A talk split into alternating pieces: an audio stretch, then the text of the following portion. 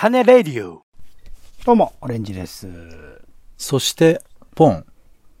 二人の男がこれからちょっと不思議な、そしてちょっとわけのわからない話を皆さんとお話しします。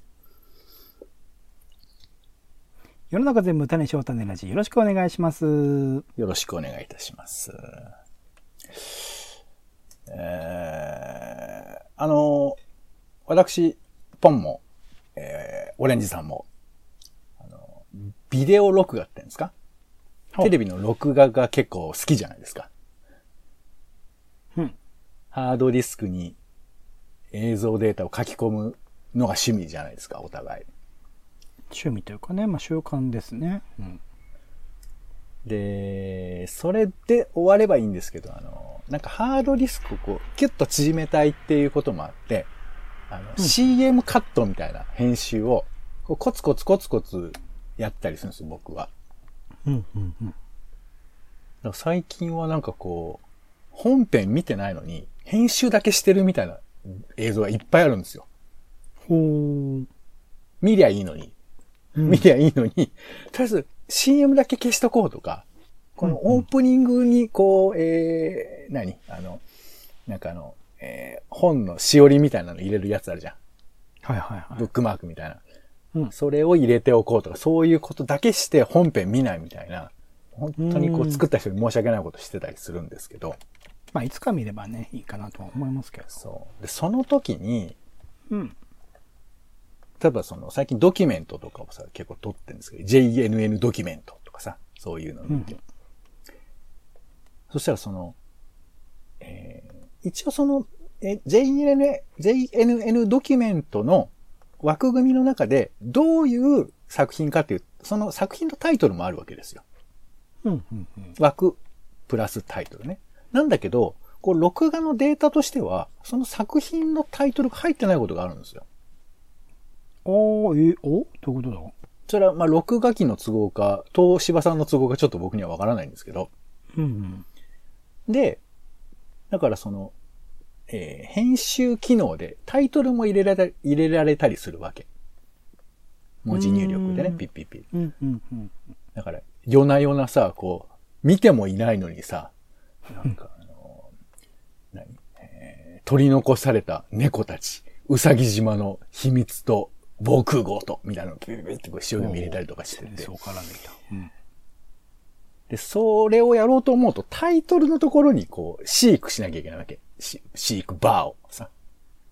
うん、うん、うん。で、ピピピピってシークバー揃えて、うん。で、ドキュメントってさ、まあ、大体わかると思うんですけど、ちょっとさ、振りの冒頭があるじゃん。振りの冒頭。この島には男が二人しかいない。うん、うん、うん。これキャンキャンキャンって。何言ってんの？おいしょおいしょみたいな街。街の中には女が一人もいない。なんか、ナレーションが入ったりとかして。で、この島の謎は、この男たちが知っていた。バーッつって、三人の、えー、親父みたいなファタイトル出てきて、え、違うぞ。違う。昭和昭和20年暗闇の世代を生きた中みたいな、そういう感じのやつが、タイトルがファッと出てくるじゃないですか。はあ、はあはあはあ、わかるでしょ？その、なんていうか、こうちょっとふなんかこう振りみたいなのがあって。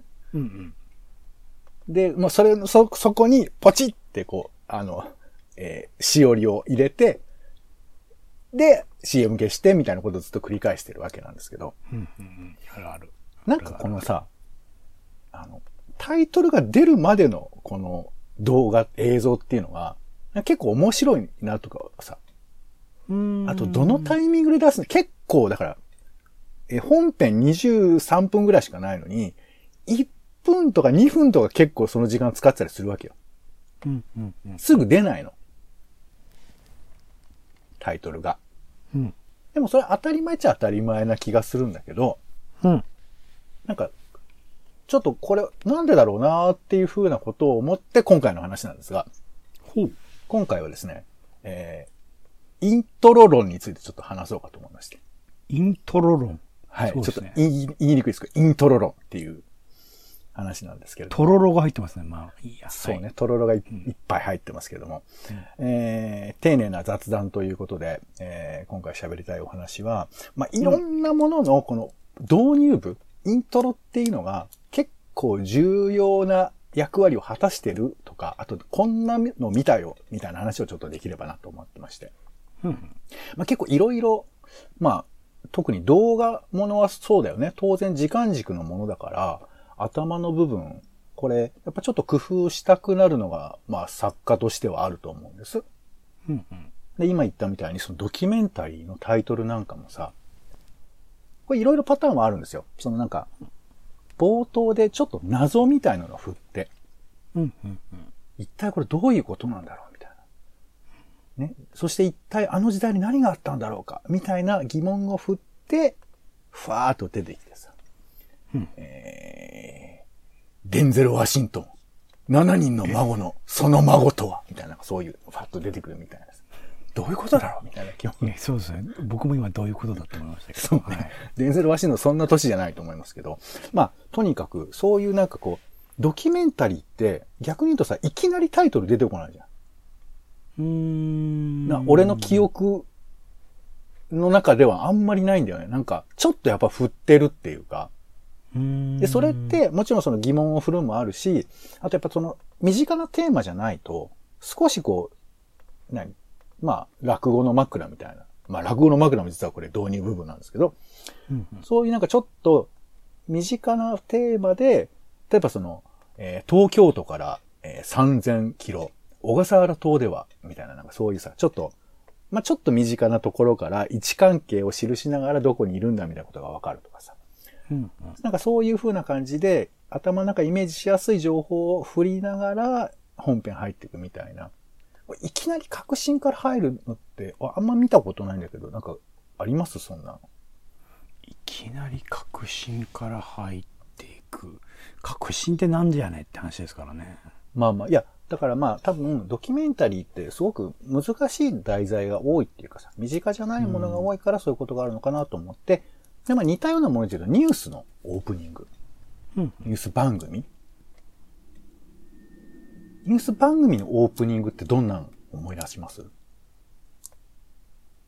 なんか、フラッシュニュースみたいなので、ポンポンポンって、こう、最新ニュースを紹介したりするんじゃないですか？そうだよね。だここは多分、なんかこう、ニュースはやっぱりこう強いんだよね。みみんな身近なニュースっていうのがあるっていうか、毎日やってるから、昨日の続きですみたいな感じでトップニュース出せるじゃん。文脈ちょっとわかんないものでもさ。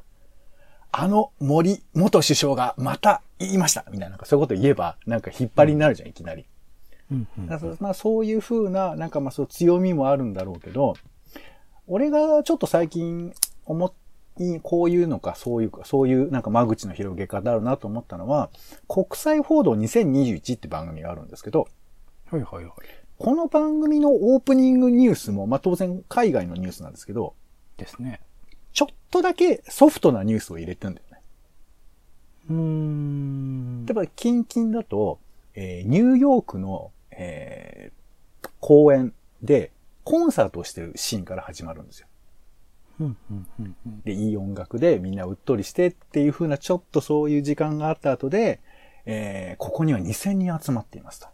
うんで、ニューヨークではすでに6割の人がワクチンを打っています。みたいな話で、そのコンサートって文化っぽい誰でもわかるような要素から、えーワクチン問題とか、えーそして接種率っていうのが、まあ、国によって差がありますよみたいな話に入っていって、で、本編でオープニングバーンみたいな感じになるわけですよ。うんうんやっぱこういう構成は、やっぱ意図的にそうしてるんだと思うんです。うんうん。ちょっとこう、ソフトな感じというか、は入りやすそうなものを選んでいるのかなというかさ。うんなんかわかりますかね感じ。うんうんうんうん。そうそう。で、こういう話の上で、他にも、まあ、映画とかさ、映画のイントロ。映画のイントロもいろいろあると思うんですけど、なんかこう、印象的なものとかあります？まあ最近のもんでもいいですけど。僕最近クルエラって見たんですけど、ほうほう。クルエラ。その若かりし頃彼女がいかにしてこうクルエラになる、まあ、クルエラってまあ101匹ワンちゃんにおけるいわゆる悪役キャラクターなんですけど、あの白と黒のやつね。おそうそうそうそう悪そうな人。あの子実はあの生まれつきから白と黒の髪の毛っていう設定なんですけどそれ、がの幼少期をのファーってこう勢いよくうん。不遇な時代学校では結構置いてあってみたいなところファーって10分かからないぐらいかな、うん。で一気に、えっと今のエマ・ストーンみたいなところ行くんですけど、はいはい。そこのあれとか見事でしたね。あのそれその背景をちゃんと分かりつつコンパクトに編集してまとめつつっていうところで見事なクルエラってどこで出てくるんですか？クルエラが出てくるタイミングどこだったかな？そのタイミングだったかな？かもしくはなんかクルエラって名乗るいや違うなエマストになってからと思いますねなんか、まあ、あの、実際はどうだかはわかんないけど、でもなんかさ、ここで来てほしいっていうのもないね。ここだみたいな感じの。そうねうんまあ、それは別に正解じゃないし、なんならあんまり綺麗すぎるのもちょっと気持ち悪いなって気持ちもあるんだけど、でもなんか、こう、わーっとさ、幼少期厳しくて、で、その後、なんかちょっと影のある洋館からカラッカラッってできて、サファーンつって、ダンみたいな、なんかそういう イメージがあるよね。なんか、まあ、ちょっと古典的な映画なイメージはありますけど。なんかやっぱ、オープニングっていうのは、やっぱこう、ぱ引きが重要っていうかさ、何が始まるんだろうって、やっぱこう、エネルギーがそこに。なんか映画も、まあ、こう言うとなんだけど、どうですか？面白い映画かどうかってこう、オープニングで決まるみたいなところとか、ない？まあ、これ言い過ぎか。どうだろうう。んなんかその見た乗りふさ理論みたいなの大っ嫌いなんですけど映画の序盤見て面白く 面白くなかったら出ていけっていう時間の無駄だっていうクソみたいなあの 映画の見方大っ嫌いなんですけど、はいはいで。もまあ分かる気がしますあのオープニングあのいい映画は大体オープニングもいいいい気がします、まあ、判断しなくてもいいけど、でもなんか印象的なオープニングとか、あ、なんか面白そうだな、みたいなのがあるよね、やっぱりね。うんうん。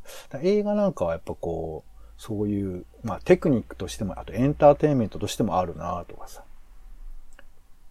じじゃあテレビはってことなんですけど、うん。テレビどうすかね？テレビドラマか。まあ大豆田十和子の方がね印象的ですけどね。最初に。そうだよね。全部。全部紹介するんだけど実はちょっとずつずらしてるっていうね内容予想裏切りみたいなのやってますからねあれもだから、まあ、心地よね。ぐーっと縮めて、これを紹介しますっつって、えー、十和子が、えー第3の壁？第4の壁？こっちに向かって喋ってくるみたいなところから始まるっていう、まあ、あそこまでのパッケージっていうのがあって、あのオープニングっていうのも印象的だし、これきっと覚えてるよね、おそらくだけど。あ印象に残るうんそうですねね。うん。そう、だからなんかこういう風なこととか、もちろんそのなんか法則とかさ、なんかこれで面白い面白くないを決めなくてもいいんだけど、でもイントロに結構みんなかけてるのかななんてのは、なんか思うんですよ。うんうんうん。で、そう言うと、バラエティのオープニングってどう思います？バラエティのオープニング？水曜日のダウンタウンとかはね同じようになんかいくつかのここの日にやる説みたいなものを、えー短縮版でダイジェストで紹介したりしますよね。あれさ、実は本編から始まってんだよね。そうですか？いきなりスタジオ折りの V、あカメラで、えー今日の、えーなんだっけ、えーっと、なんか、浜ちゃんが呼び込むじゃん。プレゼンターはこちらですって始まって、喋るところから始まるじゃないですか。え最初あのパンピーの音楽に合わせていやなん、か。それが終わった後でオープニングなんだよ。あそうでしたっけ？あそう。そうなんだ。てててれてててつって、カメラ、カメラ降りてきて、で、で、規則一鎖やって、説でございますつって、で、喋って一笑いあって、V に行くんですよ。へえあ全然意識してなかった。だからその、まあ、あれもああいう構成なんだなっていうことだけど、だからいきなり多分、本、本編じゃなくてその、キャッチーなところから入れてもいいんだけど、多分あっちから始めているんだと思うんだ、あえてね。そういう意味では。うんっていうテクニックもあれば、例えばその、ゴッドタンだともいきなりがなりっていうさ、あの、うん結構シンプルな、まあ、ガキの使いとかもそうですけど、なかなかその、こういうコーナー始めますみたいなのもって、ないよね。なんか、恥ずかしいっつうか。うんうんあと本当に今、あの、オレンジさん言ったみたいに、わわわわってこうなんかこう、ダイジェストみたいなキュッと始まって、で、どこから始まったかよくわかんない。あの、司会者のテロップがちょっと出るからオープニングかなってわかるけど、結構もうすぐに本編入っていくようなのもあるじゃん。本編って中身っていうの、始まったかどうかもわかんないみたいな。だからなんか、バラエティって意外とそのなんていうかこう、きちっと様式美持って、オープニングですごく高めてみたいな感じってよりかは、か本当にどこ見ても大丈夫なように作ってある感じは、今はすごくして。昔ってだってさ、まあ本当にめちゃくちゃ昔ですけど、なんかこう、司会者がわーっと両端から出てきて、皆さんこんばんは、アップダウンクイズでございます。さあ本日はどんな、えー、優勝者が飛び出てくるのか楽しみですね。それでは、ゲストをどうぞみたいな、なんかそういうのがあるじゃん、あったじゃないですか。まあ知らないかもしれないけど、そんな悠長な番組とあんまりもうないよね。うんなんかこれから始まりますよ、みたいな風なものが、ものすごく高度化しているなっていう風に思ったりはしますよね。まあちょっとこれも違うのかな？どうなんだなんか好きな番組あります？好きな番組？オープニングが？オープニングが。いや、だから逆に言うとだよ。あの、アニメとかはさ、これは古い様式保ってたんだよ。ちゃんと。オープニングがちゃんとあってさ、きっちり。うんうんうんまあ、最近はちょっとその、えー本編が少しあって、で、お、おお前は、でででみたいな、そういう、そのなんかあの、ちょっと盛り上げてからオープニング流すとかあるじゃないですか。うんうん多分まあ、あれが一つのフォーマットにはなってんだと思う。でも、オープニング曲かけるでしょ？結構、全部。古畑古畑、まあ、何でもかんでも古畑出ちゃいますね。俺も、なんか別で引用したような気がするけど、古畑のオープニング観ね。光シーンから始まるんですよね犯人がどんな犯罪を犯しているかっていうのを最初に見せてはい。そこから一鎖終わったらオープニングテーマかかったりですよねあー、オレンジさん、残念です。こういう時に言うべきところっていうのはオープニング。はい、皆さん、えー、電車の中で食べるお弁当何を食べますか？あの、黒バックで、古畑さん一人がた、佇んでるところから始まるんだよね。あそうだったか。まあ、まあわかんない。あの、俺が最近見た本編はそうでしたよ。そうだ。そう。そうですわ。最初そうだ。答えは2分30秒後に、つって、始まるんだよね。あだからそのスタイルはあれか世にも奇妙な物語スタイルでもある。同じなのかまあ、ちょっと、どっちが先だったかちょっと覚えてないけど、まあ、それは別にあの、ヒッチコック劇場とかそういう風なものとかもありますから、まあ、冒頭。えコロンボもあれなんですか？コロンボはね、直接喋ったりはしない。コロンボは本当に本編から、うーんでもね、15分ぐらい出てこない、コロンボは。あじゃああの一人で暗闇でスポットライトをやる第四の壁越えてくる田村正和はオリジナルなんだあれはじゃああれはそうだね。あの、コロンボからではないと思いますけどね。コロンボは、あの 何？途中で解決編みたいなことが言わないですね。うん言わないんだそうそうそうの壁越えてこないんだそうそうそうそう。なるほどねだからあの、そうね。あの古畑の最初のオープニングも印象的だよね、なんか。うんあの、これないっねあんまりないかな、うんそう、あんまり。だから、本当に大豆田トークが久々に飛び越えてきた感じはありますよね。あ、こっち来たなんかもみたいなね。うすごい作り物感を意図的にあの作品を出してますからねそう大豆田もだよね。あ、そうか。だからなんかね、ちょっとこのオープニングだけ考えたら結構いろいろ面白いのかなーなんてちょっと思ったりしてさ。うんなんかちょっといろいろ。で、これをね、映像じゃなくて、もっと幅広く広げられないかなと思って。うんやっぱ小説とかどうですか？ああ兄がそう2階から落ちてきたはい。だっけ？違う 何それ何それ俺知らない。小説は、なんか、いや、最近読んだもので、うん。あの、なんつうの、結構さ、プロローグを入れるものと入れないものとあると思うんです。海外の推理小説とかだと、なんかプロローグとかあったりする印象あるんですけど、うんなんか、すごく大河ものとかは。だけど、今時の小説どうなんですかね？特に、まあ、文、文芸系な感じのものってどう、なんか覚えてます？最近なんだっけな序盤なんかあんまりその一言みたいな感じじゃなくて普通に字の文で始まるのが多い気がするけど、例えば、その世界観の新聞の記事が冒頭ちょっと入ったりとかさ。おやおや、これどういう世界観だっつって本編始まって、まあ主人公出てくるみたいなとかさ。そういうのもあるのかなと思ったりしますけど、まあ割となんか小説は結構いきなり始まるストロングなイメージもあったりするけど、まあでもこれも、まあそういうプロローグ的なものは、様式としてはあるよね。そうああそうだ分かったあのー重力ピエロっていう伊坂幸太郎の作品があって、はいはいはい。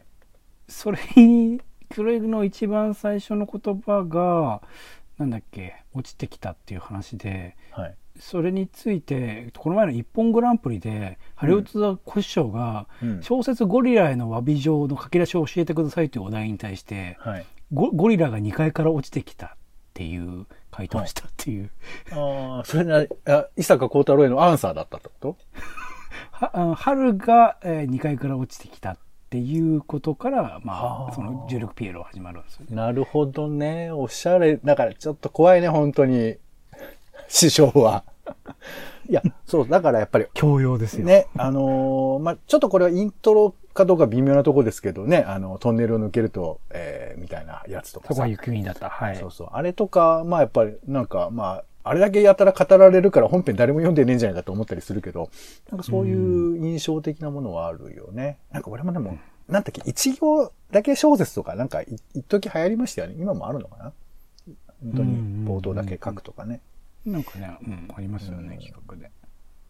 音楽は？最近、音楽は最近はそうですよ。あの配信があるんで最初の10秒ぐらいですか、でどれだけ印象に残せるかとかああえて歌から入るとかね、うん音をはいはいはい。音数を減らすとかあるんですよねいろいろ。そう。いうの実験してるあアムパムかな？AMPM っていうはいミュージシャンとかはそれに特化して、えっとはい Spotify とかで話題になって、えーまあ、海外でもちょっと注目を集めたりとかしてましたね。まあ昔もありましたよね、なんかね。まあ、昔もってちょっと昔の話ばっかりで恐縮なんですけど、あのーまあちょっとたまたま今週さ、ドラマのところでさ、なんかあの、音楽の話したじゃないですか。うんうんで、あそこで、なんか、なんだかそう流れになったかわかんないけど、101回目のプロポーズで、はいはいはい。えー、セイエスがかかるみたいな話をしたけど、はいはい。あのセイエスのデーンってやつとかさ、はいはい。あれなんかも、まあ本当にあの、おあの曲の冒頭あれだったりするし、あとまあそういう家で言えば、あの、振り返れば奴がいるの曲も、ででんでんっていうのが始まりじゃないですか。まあ、それもチャリアスですかね。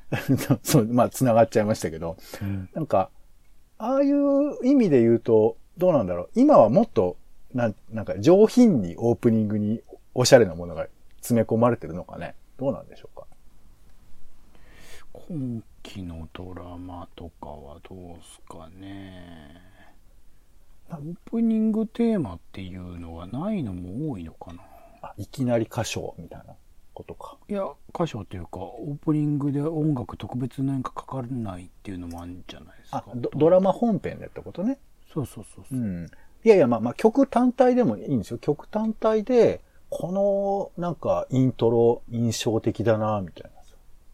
これきっと、カンジャムとかだったら、人、コーナー作れるぐらい、いろいろ話すことあるでしょ、みんな。イントロについて。多分特集もしてるよね、過去にねめちゃくちゃ。工夫されているのはうん。多いと思います。それこそなんだっけ、えっと、宇多田ヒカルのワンラストキッスって、うん。えっと、新エヴァンゲリオンのエンディングテーマですけど、はい、はい。その曲の始まるタイミングとか入り方とかすごいその作品に合わせてやって一回無音になるんですよね完全に無音になってからうん。少しずつこう宇多田さんの声が始まってで初っ端が初めてのルーブルワーですからねなんてことはなかったわから始まるっていうあのあの感じはすげえインパクトありますよねやっぱりねおーそうね。なんか、そうね。まあ音楽はもうイントロの代代名詞みたいなもんだから、もうそれを語るにはちょっとまた大変なのかもしインれませんけど。トロドーンとかありますからね、うん、すぐにわかるっていうで、まあ、もうちょっとわかりやすい我々に身近なやつで言うと、まあ、あのーこのトークの冒頭ですよ。つかみ。これどうですか？この、ま、枕部分。まあ我々結構枕頑張ってるつもりではありますけど。はいはい。普段どう実験してるじゃないですか？ポンさんいろいろと。はい。まあ、僕も、あんまうまくいってないですけど、それなりにこう、やっていますけども。うん。オレンジさんなんか、こう、仕事とかさ、朝来た時とかさ、まあまあちょっと職場先行ってらっしゃらないからわかんないかもしれないけど、うん。こういきなり仕事する感じなのか、なんか仕事のイントロってどうしてんのかな？みたいな。うーん。メールチェックとか？今だと、ああの、もうちょっとツールチェックとか？ああ、まあじゃあそれは、ジャブだけど、でもまあ一応本編仕事入っちゃうってことね。その本編入る前はない。まあ、なるべくその、だから、自分宛ての連絡来てるのはすぐ返さなきゃいけないなと思ってるんで、じゃあいきなりすぐ行っちゃうってことか。すぐ行っちゃってますね。なんかほ、なんだろう。なんかあるかな。イントロみたいなのないっすね。仕事っすね。なんでだろうね。なんで仕事にはイントロないんだろうね。え？いやいや、なんかさ、仕事は、なんか徐々に高めるものいらないのかなと思ってさ。ああ。はあ何でも大体あるじゃないですか。OK, YouTube! はい、皆さんこんにちは、みたいな。YouTube ですらオープニング挨拶あるぜ。それそれやってテンション上がるのかな？僕それなんか聞く側っていうか見る側とかだったらばそれをいなんかあのいいまあの基本的に能動的な立場なんでそれがあることによって入りやすくなりますけどあ能動的なごめん受動的だ。受動的な立場なんでなんかそういうのは取っかかりとしてあるかもしれないですけど能動的な状況の時に「はいよいしょま」って言って仕事が盛り上がる感じしないんですけどどうですかね？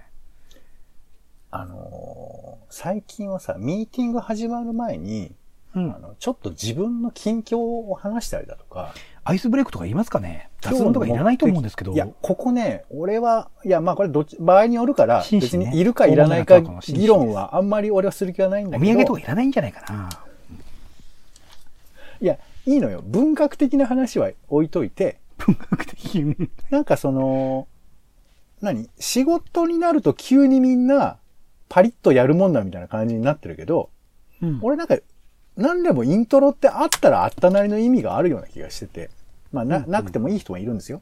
だけどなんか仕事が優先度が高い世の中って、なんかそういう感じちょっと俺あって、うん。何でもやっぱ行き交うもんだと俺は思ってるから、だから俺は、うん。多分電車に乗るとかが結構イントロになってんだと思うわけ。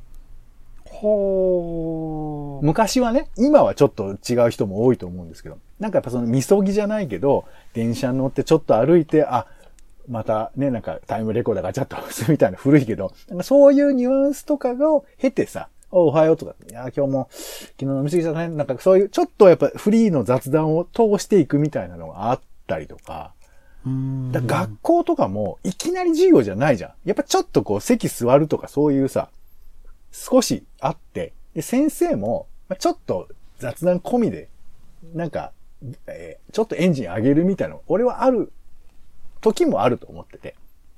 なんかその会場を盛り上げるライブとかでも一番最初のオープニングでいかにして曲に入るとかありますけど、会場を盛り上げる曲みたいなものという意味合いで教室とかも会場会場というかね反応とかを際立たせるためにこうね最初人盛り上がり作るみたいなのはあるかもしれないけど仕事はどうなんだろうななんだろうね。いや、だから俺アイスブレイクとかそのなんかね、その居心地の悪さみたいな、そういう話は置いといて、うんこう、自分との関わりとか、あと、何？意思を持ってそこに関わっていくっていう形とか取るときとかに、まあ、会議だったらそういうのあるよね。だから一人で仕事するときに、なんかみんな上げるやり方ってあんのかなとかさ。うんうんまあうんね、その、何可視化であきてないだけで。あれじゃないですか。いわゆるイチローさんにおけるモーニングルーティンみたいなのあるじゃないですか。カレー食うとか、最初の打席の時になんかいろいろとあの手の動かし方とかやるとかね。そうだよね。だから、背広着るとかさ、ネクタイ締めるとか、そんなしょうもないことも、なんか、もう始まってたりするのかな。うんうん。ある人はあるかもしれないですねそこらだけど、行かなくなっちゃったらこれ、ないけど、こういうのはロマンチストすぎるのかな？この手の話は。ロマンチストというか、まあ、その当事者っていうか実際やってる人にとっては現実そのものというかね、あの当たり前のようにやってることなんですけどそれやってない人にとっては確かになんかあんまりなんていうんだ,、うん、なんだろうなって感じですけどね。うんまあ、無論さ、なんかその、やっぱ介護とか子育てとかだと、イントロなんか入れてらんないみたいなのもあるとは思うんですよ。常にそっちにオンしてなきゃいけないのもあると思うから、まあ、全部が全部そういうことはできないとは思うんだけど、ただなんか俺は、このなんていうかな、やっぱり人間人生時間軸で動いていくものだから、なんかその、いろんなところに入り込むときに、もちろんこう、スッスッと切り替えられるのも素晴らしいと思うんですけど、なんかうん入る時のためのなんか、なんかこう、うややりやすい導入部分っていうのがあると、こういろんなところに行きやすくなると思うんですよ、俺なんか。うん逆逆に言えばほら、ファ、先ファーストテイクとかなんかあるじゃないですか。いきなり歌い出すみたいな。あれってやっぱ緊張するのはさ、あの、何？前振りとかも何にもなしにいきなり歌わなきゃいけないわけじゃうん、まあもちろん歌唱練習とかしてんでしょうけどね。ん。まあまあ、見見る側の意識としてはさ、うんいきなりもうすぐ歌うだけなんだみたいな感じだからさ、うんあれがフフリーでちょっと喋ってくれたら緊張感もないにもないわけじゃないですか。うんうんでも、それがあれば本当は良かったのにっていうのもあるのかなと思ったりすると、やっぱこう振りとかには結構大事なのかななんて思ったりするわけですよ。その入り込むためのね。うんで、さらに言うと、その一番最初がやっぱりその物事の本質をつく面もあると思ってて。うんだからやっぱそこを大事にできないと、本体もうまく大事にできないこともあるんじゃないかなとかさ、うん思ったりするわけですよ。うんうんだからなんかこういうものをいろんな形でイントロをちょっと大事にするとか、イントロ人はどうしてんのかなみたいな、見たら面白いんかなと思ったりとかして。うんうんそうだからね、その、オレンジさんの30分読書の入りとかも俺常にチェックしてるから。どうもオレンジですってやつ。そう、それ、その、どうも、どうもオレンジですって、いつもチェックしてるから、あ、今日はこのキーで来たんだな。あ、ファで、ファで来たんだな、みたいな。そう、ピッと体でピッと。絶対音感。え、そういう、なんかでも、い、い、いきなりいい声出たなとかあるでしょ、多少は。あるか。あるかな。うんまあ、もしくはもう完璧にいつもできてるかっていうのもあるのかもしれませんけど。なんか俺はそういうふうなことが、あの、他人とかにも影響を与えてた、与えてたりとかもするなとか、第一声とかも人によってやっぱ全然違うじゃん。いきなりきちっと喋れる人もいれば、えーっと、えーっと、あ、え、なんか、え、えーっと、今回はもう YouTube ライブで、みたいな。ちょっと自分のラフさを冒頭で入れる人も絶対いるじゃん。そういう人も。うんうんうんこれやっぱちょっと冒頭に何入れるかっていうのは結構なセンスが出てると思うので、うん。その辺を意識すると、まあそれはコンテンツ横断でね、動画だけじゃなくていろんなもののオープニングっていうのは、なんかそういうふうな精神性みたいなのも現れ現れるんじゃないかなとかなんか。まあ今日聞いてて、いろいろやっぱりこだわりね、持ってる人いるんだなとも思いましたし、オレンジさんとかそういうことをチェックしてるんだなとかね、思ったりもしましたけど。はい。ただそれだけのことですけど、何か。うん、あパンさんがこれからその何ですか？ここにこの種ラジにおけるイントロっていうのを大事にされるってことでこれはもうリスナーの方も含めて僕も含めてですからねちょっと注目していきたいなと思ってます あとあの、そういうのもあるよね。あの、必ずなんか人にプレッシャー、人押ししてから始めるっていうタイプだよね。まあこれは終わりですけどねそうですね、うん、はい。えー、じゃあ、萎縮したところで終わりたいと思います。えー、今回の、で一食って期待したいんだねそう。まあ、でもこうやってハードルを下げるっていうね、オープニングもあると思いますから、うんえー今後はね、ハードルを下げながら始めたいと思いますけどね。えー皆さんも、えーお気に入りの、えーイントロがね、ありましたら教えていただければありがたいかなというふうに思います。はい。えー、ということで、種ラジ、今回は丁寧な雑談でした。えー週末の配信会種メガネでは収録を気づいたことなどもちょっと喋ったりもしますので、そちらの方も良ければ聞いてください。ということで、種ラジ。お相手は、うーん、これイントロの話ばっかして最後のこと何も考えてなかったな。といったわけで皆さんお楽しみいただけましたでしょうかぜひ、お手元のコーヒーを全部飲み干してから配信を終わってください。それでは、ポンでした。あ、あと、もう一人。